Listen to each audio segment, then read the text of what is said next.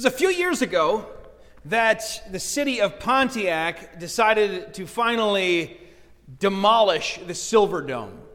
Uh, and I was really interested in this. Uh, I told you before that Aaron and I had had an opportunity just a short time before that to go into the long abandoned Silverdome and to see the state of it, and it was wild. Uh, and I wanted to watch the actual demolition. And my buddy, the reason we were in there is my buddy had, had filmed a movie there. He's a, a writer, a screenwriter, uh, and the, his, his film crew was there hoping to catch the demolition so they could put it up under the credits of the movie. And I'm sure you know what happened on that December morning in 2018, uh, or 2017, I guess it was. Uh, they, they put the charges in place. They did all the stuff that they do beforehand. They put up the fence. They got the people at a distance. Everyone was there. It was 8 in the morning, and they were ready to watch a building become uh, not a building. Quite an awesome sight. And they counted down five, four, three through the megaphone. Everyone, whoo, whoo. And people are filming on their phones. And of course, there was an explosion. And there were plumes of smoke and there was the smell of burning, and then there was nothing. It failed to implode. The building stood. Turns out what happened was a couple of the charges, the shape charges, had not gone off, but there was this time where it seemed like, even though it was the home of the lions, this thing would not be defeated. This building was just so strong and the people who would set about trying to destroy it had greatly underestimated it. Well, of course, the next morning they did another attempt and they were able to level the Silverdome. But I think for us who are part of the Church of Jesus Christ, that moment was a great reminder. There are many people who look at the church now, just like Aaron and I walked around in the Silverdome, and they say, This was once great, and now it's really fallen apart. It's past its prime. Just, just get rid of it. And yet, when the enemy sets his sights on leveling the church, he finds that because it was those steel, those uh, steel girders holding it up, those beams that could not be broken, those things that are connecting us to Christ and holding us up in our faith are so much stronger than anyone would have guessed. And I believe the greatest age for the church of Jesus Christ is yet ahead of us. I'm not part of the very pessimistic uh, eschatological view that says, well, it's just going to get worse and worse from here. Why would we believe that? We have a promise from Jesus. The gates of hell will not prevail against the church. It's stronger than the world thinks, it's stronger than the devil thinks. And the church, I think, is even stronger than we understand it to be. Now, we're in Ephesians here, and throughout Ephesians, the church is brought up frequently. There's great emphasis on the church, and as the church is brought up, there's always a great emphasis on Christ as the core, the center of the church. In Ephesians, the church is described as a new person, a new kingdom, a new family, a temple, and a bride. And in each of these situations, the church is described then in relation to Christ. Christ is the groom of the bride, the head of the body the king of the kingdom, and we see here the cornerstone of the temple.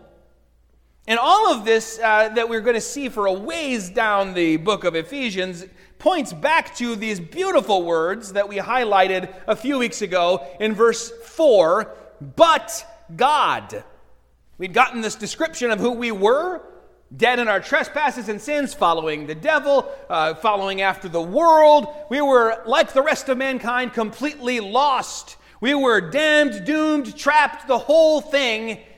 But God, being rich in mercy, because of the great love with which He loved us, even when we were dead in our trespasses, made us alive together with Christ. By grace you have been saved, and raised us up with Him and seated us with him in the heavenly places in Christ Jesus. And that, that saying there, those, those words, but God, and the description of how God enters into all our hopelessness and brings hope with a cross nailed into the ground that sends ripples out from the center. And it goes out all through the book of Ephesians. It goes out all through history and certainly all through the church. And we're seeing here how those ripples go from the center of Jerusalem out into the Gentile world. We've been looking at how we as Gentiles are so very far away, those who are far off from God those who were without a Savior and alienated from Israel and put out from the family of God, now drawn near to Him. And here in our text today, he unpacks what that looks like and how God does it. And we see here two sides of the same coin a description of God tearing down via what Christ did on the cross and God building up. Tearing down the old, building up the new. This is a, a repeated theme through the scripture. Uh, look at Gideon in the book of Judges. Go out, your father's got some uh, pagan altars there. He's got an Asherah pole where all sorts of awful, wicked paganism takes place. Knock that stuff down, chop down the Asherah pole, then build up a new altar, an altar to Yahweh, an altar to the Lord. Take the wood of the Asherah pole and build a nice little fire. And there, I want you to make a burnt offering to the Lord. Tear down that you might build up. In Mark 11, we see this when Jesus cleanses the temple, and it's sandwiched between this story about Jesus uh, cursing the fig tree for not bearing fruit. We see that, that first he will tear down, and then he can build up. And what we see torn down is a couple of things here in Ephesians chapter 2. First of all, in verse 14, he has destroyed the barrier, the dividing wall of hostility.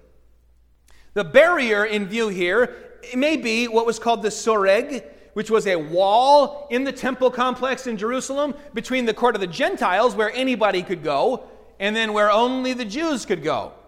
Uh, that the inner courts, uh, the court of the women, the court of the priests, etc. But you could not pass that if you were a Gentile, because we were far off from God and alienated from Israel. And about every 10 feet on that wall were these signs that said, Warning, if you are a Gentile and you go over this wall, you will be to blame for your death, which will follow.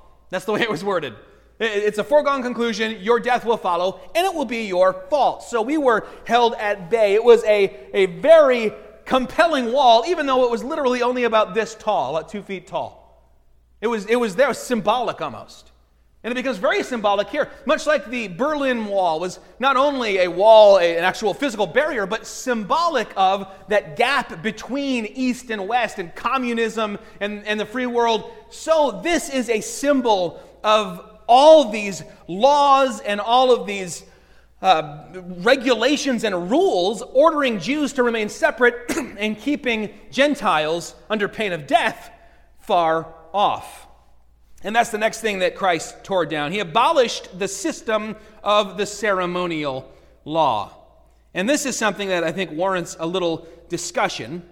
But it says, He Himself is our peace, who has made us both one, breaking down in the flesh the dividing wall of hostility by abolishing the law of commandments expressed in ordinances. He broke down all these ordinances, commandments, this body of law that says you are out and others are in. He did it by the cross, reconciling us with God and with one another. I think a question that comes to mind if you read this and you know your Bible is wait a minute. It says here that Jesus abolished the law. Jesus said in Matthew 5, Don't worry, I haven't come to abolish the law and the prophets, but to fulfill them. Is there a contradiction here? And I think that's worth looking at for a moment. And the answer not surprisingly, is no. There's not a contradiction here between what St. Paul, by the Holy Spirit, is teaching and what Jesus was teaching. We have to look first at what is being abolished or not. When Jesus says the law and the prophets, he hasn't come to abolish, to, to fulfill. The law and the prophets is shorthand for the Old Testament. They didn't call it the Old Testament because they didn't have a New Testament to contrast it from. They called it the law and the prophets. And, and it was all of what we would call the Old Testament. So he's saying, I didn't come to take the scriptures as we know them and throw them out. I came to fulfill them. They all point to me, and I came to show you that. And yes, that might bring some rules to an end, but it brings them to their intended end me. We also want to look at what the verb is. In the Greek, it's kataluo, which really literally means to tear down, to break down. I didn't come to tear down these things. I came to fulfill the law and the prophets, the Old Testament, by showing it how it has pointed to me. Here in Ephesians 2:15, he's not talking about the whole Old Testament. He's very specific. The law, which is ordinances and commandments, in this context, those which kept us Gentiles far off, Those are what are abolished. And it's a different verb as well. It's katargeo, which means literally to idle down. We might say to power down, to, to render no longer effective, to deactivate. Okay, he did that again by fulfilling the old covenant, thereby rendering it obsolete and inaugurating a new covenant. Remember Romans 3 there is then a new righteousness apart from the law that is in Christ Jesus. I think of uh, a good example would be like the Eckert power plant here. You know, the three big, uh, somehow beautiful smokestacks? I love those. When we moved to, to Lansing, I was like, we don't want to buy this house. It's right by a bunch of smokestacks. And I'm like, oh, that would be very cool.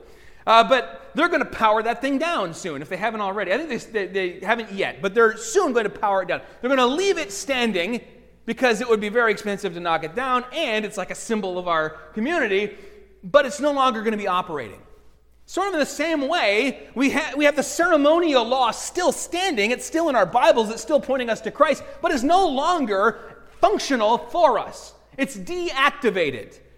It's standing insofar as it, it reminds us of its purpose, but it's been broken down as so far as being a actual dividing wall that keeps people apart, that keeps Gentiles at a distance. It no longer can do that. All the signs have been ripped down, and we can step right over the thing.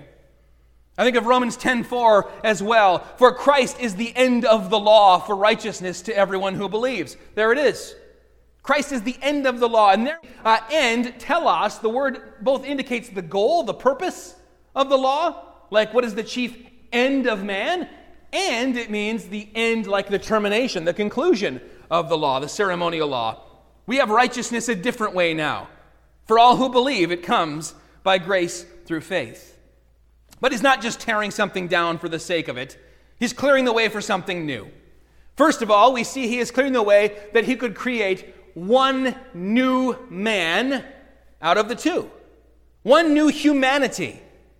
And, and, and, so we want to emphasize that when we say Jew and Gentile are no longer separate in the church and in Christ, it doesn't mean that God created some Zen atmosphere where everyone now is able to overlook the differences and just kind of get past it but still are separate. No, he created an entirely new humanity to which all now belong who are in Christ, in which perfect unity is the only thing that makes sense. And this is not tangential to what Jesus did. It's not like, oh, that's a, a nice side effect. I didn't see that coming. No, this is the purpose. We see that in the middle of verse 15. This is Christ's purpose in going to the cross. One of his purposes was to break down that wall and to make of two one new humanity. Jew and Gentile now coming into the church, grafting in. We have all these different pictures in the New Testament. The point is, there is one church, and it includes people from every language, every nation, every tribe, uh, of the whole nine yards coming together in Christ to be one. One Lord, one faith, one baptism. And this is a, a, a big deal in the scriptures. And, when Christ came to nullify the law through his death, his purpose was to reconcile us to himself and to each other. I think in our world today, we've, we've separated those, right? We've put up a wall there. Well, I believe in Jesus and I'm saved. He's my personal Savior, but I mean, I still don't like them and them and them and them and I don't feel any need to show a lot of love, and I don't, I don't think it really affects my everyday interactions with people. It's a package deal. You can't take the first without the other. To reconcile us to Himself and to one another. They'll know you are my followers by the love you show to one another. Some of the early church fathers referred to the church as, quote, a new race or a third race. He said there was Jews, there was Gentiles. Now we have the church, the new race I mean, clarify Christianity and Christian unity do not mean that there must be Christian uniformity, right? There's been a sense sometimes for Christians to all look the same, all talk the same, all walk in lockstep as if we're brainwashed and turned into automatons. Doesn't mean stripping away all distinctives, but rather recognizing that the many differences and distinctives within this one new race are things that are given by God whether ethnic or cultural or personal or whatever, these are strengths for us within which we gather together and unite, rather than things that can divide.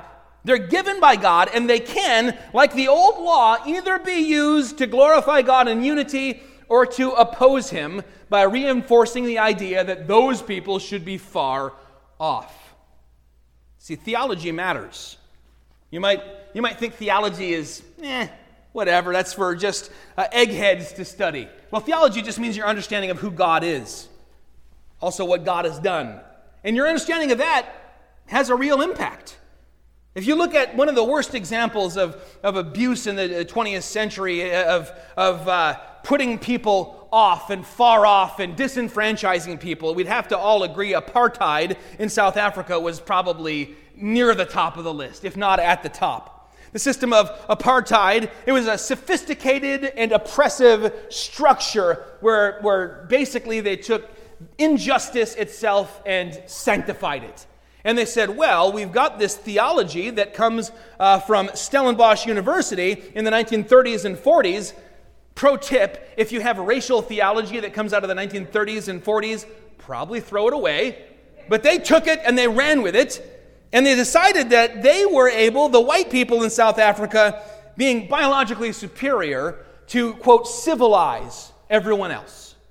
And so you saw what was just probably the greatest disenfranchisement of recent history, in which 3.5 million black, Indian, and biracial people were taken from their homes. Any representation in government was just pushed aside, and people were kicked out of office. It was essentially rolling back progress that the world had been making by centuries. And what was the root cause? Satanic theology in a supposedly Christian seminary. I, am not making a leap here. This is, I mean, go read the Wikipedia article. Not that that's how, how I learned this, maybe a little. But, but theology matters. How you view our relationship to God and because of that to each other has big ripple effects, just like how we understand what God has done for us has, has these ripples as well. So in, in Ephesus and throughout the early church, this question, this theological slash practical question, can there ever be peace between these two groups? These two factions that are so at odds, it was hanging heavy in the air. And a lot of people had kind of just given up on it. You know what? Maybe we'll all be Christians, but we'll just be separate and forget about it. But the apostle comes in and he has a shocking answer. He says, Can we have peace? Christ himself is our peace. So if you've got Christ, you've got peace. He's not just our peace with God, but the peace between these groups. He, he so emphasizes this four times in this passage. In verse 14, Christ is our peace. In verse 15, he establishes peace. In verse 17, he preaches peace to those who are far away and peace to those who are near. Jesus is our peace. This shouldn't come as a surprise. It was very much broadcast and telegraphed from many, many centuries before Jesus was even born. In fact, when we come together uh, Christmas time and during Advent, we read all these passages. It's all over the place, right? Isaiah 9 6. Unto us a child is born, to us a son is given, and the government shall be upon his shoulder, and his name shall be called Wonderful Counselor, Mighty God, Everlasting Father, Prince of Peace. Or Micah 5, another popular Christmas text. But you, Bethlehem, from you shall come forth for me one who is to be ruler in Israel, whose origin is from ancient days. And then it goes on, and he shall stand and shepherd his flock in the strength of the Lord, in the majesty of the name of the Lord his God, and they shall dwell secure. For now he shall be great to the ends of the earth, and he shall be their peace. Is Jesus your peace? And, and is he your peace not only with the Father, making uh, payment for your sins and satisfying the wrath of God, but also your peace with your neighbor, with your brother and your sister? Now, the Greek word here for peace, eirene, that he uses because he's writing in Greek, it's pretty vanilla. It means the opposite of war, the absence of hostility. But just like when Paul talks about love, God's love, he's not talking about something generic, he's talking about a very particular kind of love. So when he talks about the peace that we have in Christ, he's talking about shalom. He's writing in Greek, but he's thinking always in Hebrew. What is the difference between just plain old peace and shalom? I think the way is to look back to Isaiah 32 and get a little taste of it. Verses 16 through 18 Justice will dwell in the wilderness, and righteousness abide in the fruitful field. And the effect of righteousness will be peace, and the result of righteousness, quietness and trust forever. My people will abide in a peaceful habitation, in secure dwellings, and in quiet resting places. Shalom is everything as it should be ness. It is an ultimate rest, not some transient moment of you know, you that nanosecond of solitude at work when you just close your eyes for a second, and that's going to have to do for a while. No, we see a peace that comes in Christ that passes understanding. And when he says he brings us peace, it's not a ceasefire, which could be broken in a moment. It's not even a peace treaty that's been signed. It is an eternal covenant sealed in the blood of God the Son. And for that reason, true peace only comes through Christ. When we look back at the uh, verses 11 through 13, the, the beginning of this Gentile stuff, I read to you from Isaiah 57, in which God describes a people that were backslidden and always turning away from Him and, and always sinning. And what we read about them in Isaiah 57 19 was peace, peace to the far and to the near, says the Lord, and I will heal them. I'll turn them back to me, and I will heal them. And if you accept that peace with God, you become that new creation, that new man, that new woman, and you enter into this new humanity. It was in the, the early, early third century that Cyprian said those words There is no salvation outside of the church. And a lot of Protestants grimace at that. And I say, Right on, Cyprian. There is no salvation outside of the church. Not because it's the church that gives you salvation, but because if you're saved, you're saved into the church. It's the only way to be saved. You are saved when the hostility between you and God is broken down, and the enmity and that wall between you and your brothers and sisters is broken down as well. And He makes one people for Himself that He is going to describe in such beautiful terminology throughout this book. Verse 17, we read, And he came and preached peace to you who were far off, and peace to those who were near. Who are those who are near? They're the Jews. You remember in Mark 12, Jesus said to that scribe, You are not far from the kingdom of God. They did a little back and forth, and he said, Yeah, you get it. Then we have those on Mars Hill who laughed at the idea of resurrection. They were far off. We, the Gentiles, were far off, but, but he preached peace to all of us. And that little section, verses 16 through 18, shows how our peace with God, our vertical peace that we have, is our peace with each other. Not that it informs our peace with each other, not that it should drive us toward slowly coming to terms with, yeah, maybe I need to have peace. No, that peace is this peace because Christ is our peace. And we together are in Christ. And just as our peace with God is not only the absence of hostility, but the presence of active love and acceptance and ongoing forgiveness, that must also be how our peace with one another looks. I think a beautiful picture of it is right here, this holy meal that we just shared together. Holy communion. What's that word communion mean? Union with. We gather together for union with Christ and union with one another. And if you have in your heart some bitterness and anger toward your brother, Jesus says, leave that whole thing on the altar and go and make peace. And then come back. Because this relationship, vertical, and these relationships, horizontal, are not separate. They are together in Christ. Christ is the fulcrum that holds this whole thing together. And oddly enough, it looks like a cross. Verse 18, he goes on, For through him we both have access in one spirit to the Father. Jew or Gentile alike, we have access in the same way. We have, we have reference here to the whole, uh, the, the, all three persons of the Trinity. You gotta be so careful when you talk about the Trinity. The whole Trinity, not two thirds. No, that's, that's heresy. We have uh, reference here to every person of the Holy Trinity. That we all have access to the same Father by the same Son in one Spirit. And his reference to all three persons of the Trinity should be a model for us of how close we ought to be to one another. That was Jesus' prayer, anyway. His high priestly prayer in John 17. Remember, he said, Lord, that they would be one, even as I am in you and you are in me. The unity that we have in Christ would look like the unity in the Trinity. I mean, obviously, we won't achieve that, but that's what we are to shoot for. That's what Jesus prayed for. What if one of the three persons of the Trinity had gone rogue in the mission to save us? What if the Son had said, You know what? I changed my mind.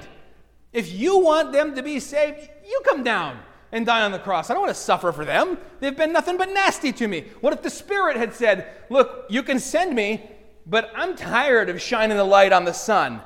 I, am going to I'm to shine my own light. I'm going to start my own spirit thing, and it's going to be different from yours and better. Oh, that would have been bad news. Thank God that the holy God, that is a triune God, acted in perfect harmony to save us, acted in perfect unity to save us.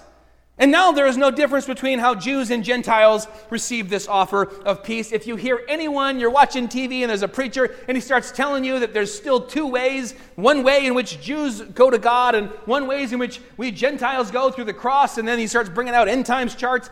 Eh, the channel button's right there. Just push it, save yourself some time and some confusion.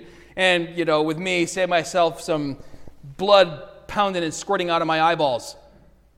If that rift between Jew and Gentile can be healed by the cross, there is no division, no ruptured relationship that can't be. If, if, that's, if that's how we come to the Father and we all go the same route, and because of that, we're all in Christ, we're all one body, what can we ever expect to be different for us? Well, between Jews and Gentiles, I mean, the Samaritans and the Jews, they, they were fighting and, and trying to, the, the Samaritans are trying to keep the Jews from building their temple and they're attacking them. Then the Jews go and destroy the Samaritans' temple, and they're really close. They're barely Gentiles. We say, that's a, that's a lot of bad blood. And yet, God in Christ tore down that wall. And we think we've built up walls that He can't tear down? So then, verse 19, you are no longer strangers and aliens, but you are fellow citizens with the saints and members of the household of God. These last few verses of the chapter tell us both what we aren't and what we are in light of all this. He's been telling us what we were. Now he tells us what we are. We were far off. We were dead in our trespasses. Now we're made alive. Now we're drawn near. And if we if we accept this peace that comes from Jesus Christ, we're not only fellow citizens now in a kingdom from which we had been alienated. No, now we are members of the household, of the family from which we'd been estranged. He wasn't kidding when he said, Draw you near, near to me. We're talking in familial terms. What does it mean when a father draws someone near to them? It means a big embrace and pulling someone into a hug. And I don't want to get corny or cheesy, but that's what's being drawn here, this picture that we are seeing uh, painted and fleshed out. He did not say, Yeah, okay, you can come close, you can come outside the city walls, and you can be second class citizens. He didn't even say, Okay, open the gate and let them in. No, he said, Bring them into my house, and they will be my sons and daughters. Come in. Paul here is using political, familial, and ethnic imagery to illustrate this new intimate relationship and horizontal relationships created in Christ, which means that the old divisions that are based on political, familial, ethnic, or whatever kind of categories cannot stand for those who are in Christ Jesus. He says that we are all built one building on one foundation the foundation of the apostles and the prophets, Old and New Testament together. One building, one foundation, one people, one Israel of God. That is us. In whom the whole structure, being joined together, grows into a holy temple in the Lord. And I love, I love how he takes this the, the building, this very kind of cold building metaphor. We're laying a foundation, we're putting down stones and things, we're building something, and then suddenly it's an organism. It's alive and it's growing. And what it's growing into is a temple, a dwelling place for God. That is a beautiful picture of the church. We are a building that is a dwelling place for God, but we are alive, not dead stones. When he says we are stones in the temple, he means that we are living stones. And this temple, which he has been building for ages and eons, is the greatest building project ever undertaken. I think it's telling that when he says the word temple to those who are in Ephesus, Gentiles in Ephesus, their first thought is going to be temple of Artemis. Right? Right there in town is the biggest, greatest, grandest pagan temple in the world. And people, it was one of the seven ancient wonders of the world. That was like if they had BuzzFeed back then, there would have been like seven things you got to see. One of them was in their town, and it was this temple. You know what's left of the temple of Artemis now? Part of one column. And yet, what is God doing with this living temple? He has been building it for thousands of years, and it continues to bring the grace of, of Jesus Christ and the salvation that can be had in Him to the ends of the earth. As new believers come to faith, God is shaping and polishing and placing them where He wants them, where they will serve best, that they can grow together into this dwelling for God. That's wild. The thought of this one column, the hopelessness of heathen worship false religion versus the, the beauty and, and this unstoppable expansion of the church of Jesus Christ. And yet, it often doesn't seem that way, right? You look at the church today, and it doesn't seem unstoppable. It doesn't seem like perfect unity. We're constantly building new fences, new walls, new barriers, digging moats, laying traps to try and separate ourselves from them. But if Jew and Gentile could become one, if that massive wall could be destroyed, that makes the Berlin Wall look like a joke, the Great Wall of China look like nothing, if that can be crushed into dust by what Jesus has accomplished, there is no wall that we can build that can stand in light of what Jesus has done for us. St. Paul here wisely calls us to again remember who we were. That there was enmity between us and God. That is to say, that we were actually God's enemies. If you don't recognize that, you don't get the gospel. That you were an enemy of God, working against Him, and you were affiliated with the other side. But God put that enmity to death when He died on the cross. And His death paid our sin debt.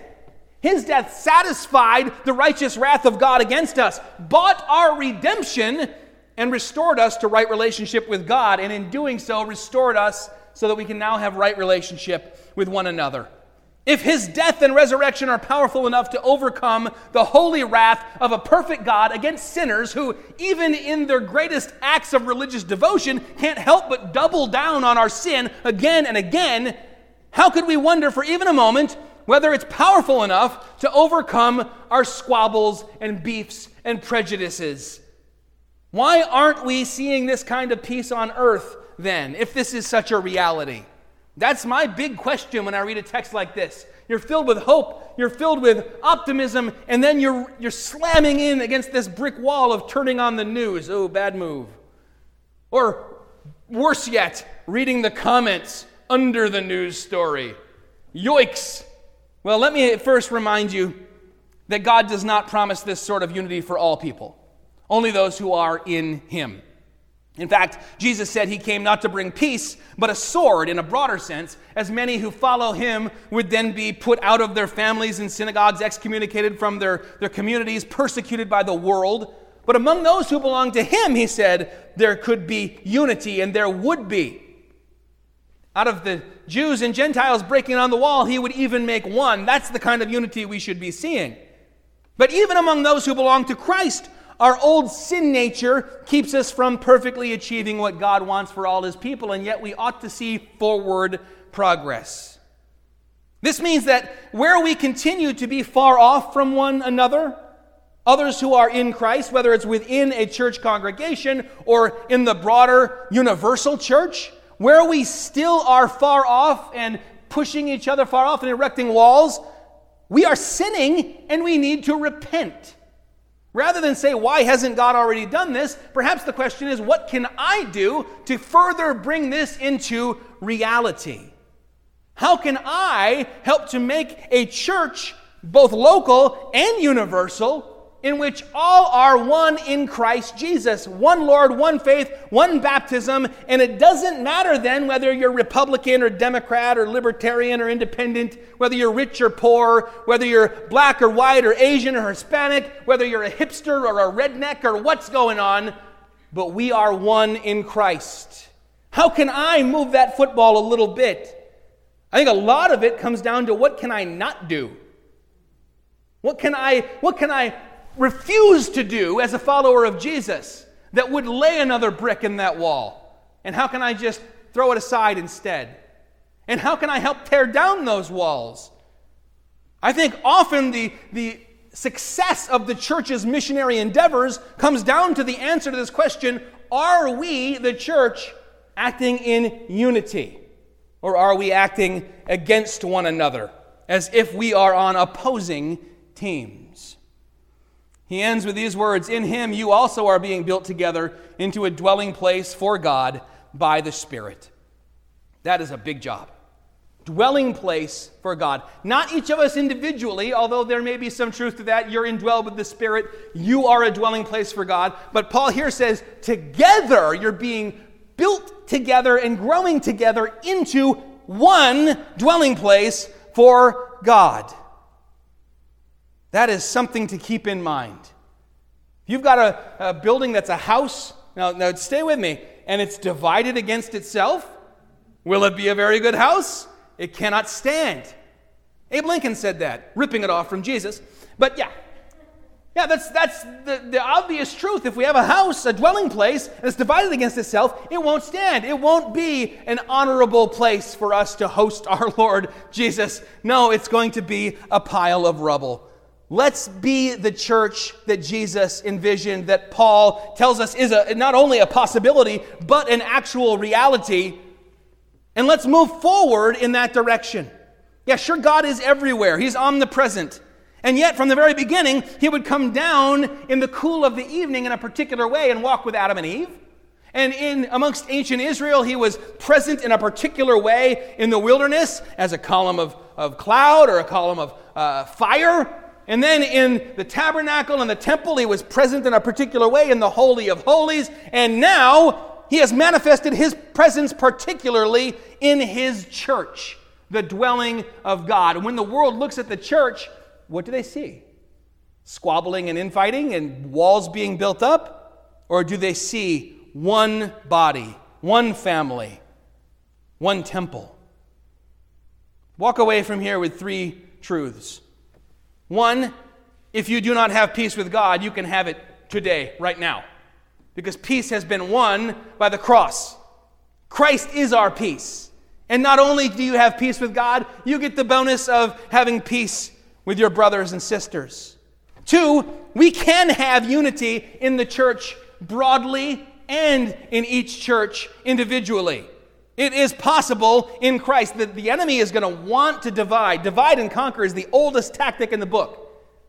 Every time I hear of a church splitting, it makes my heart break. That is the enemy winning a battle.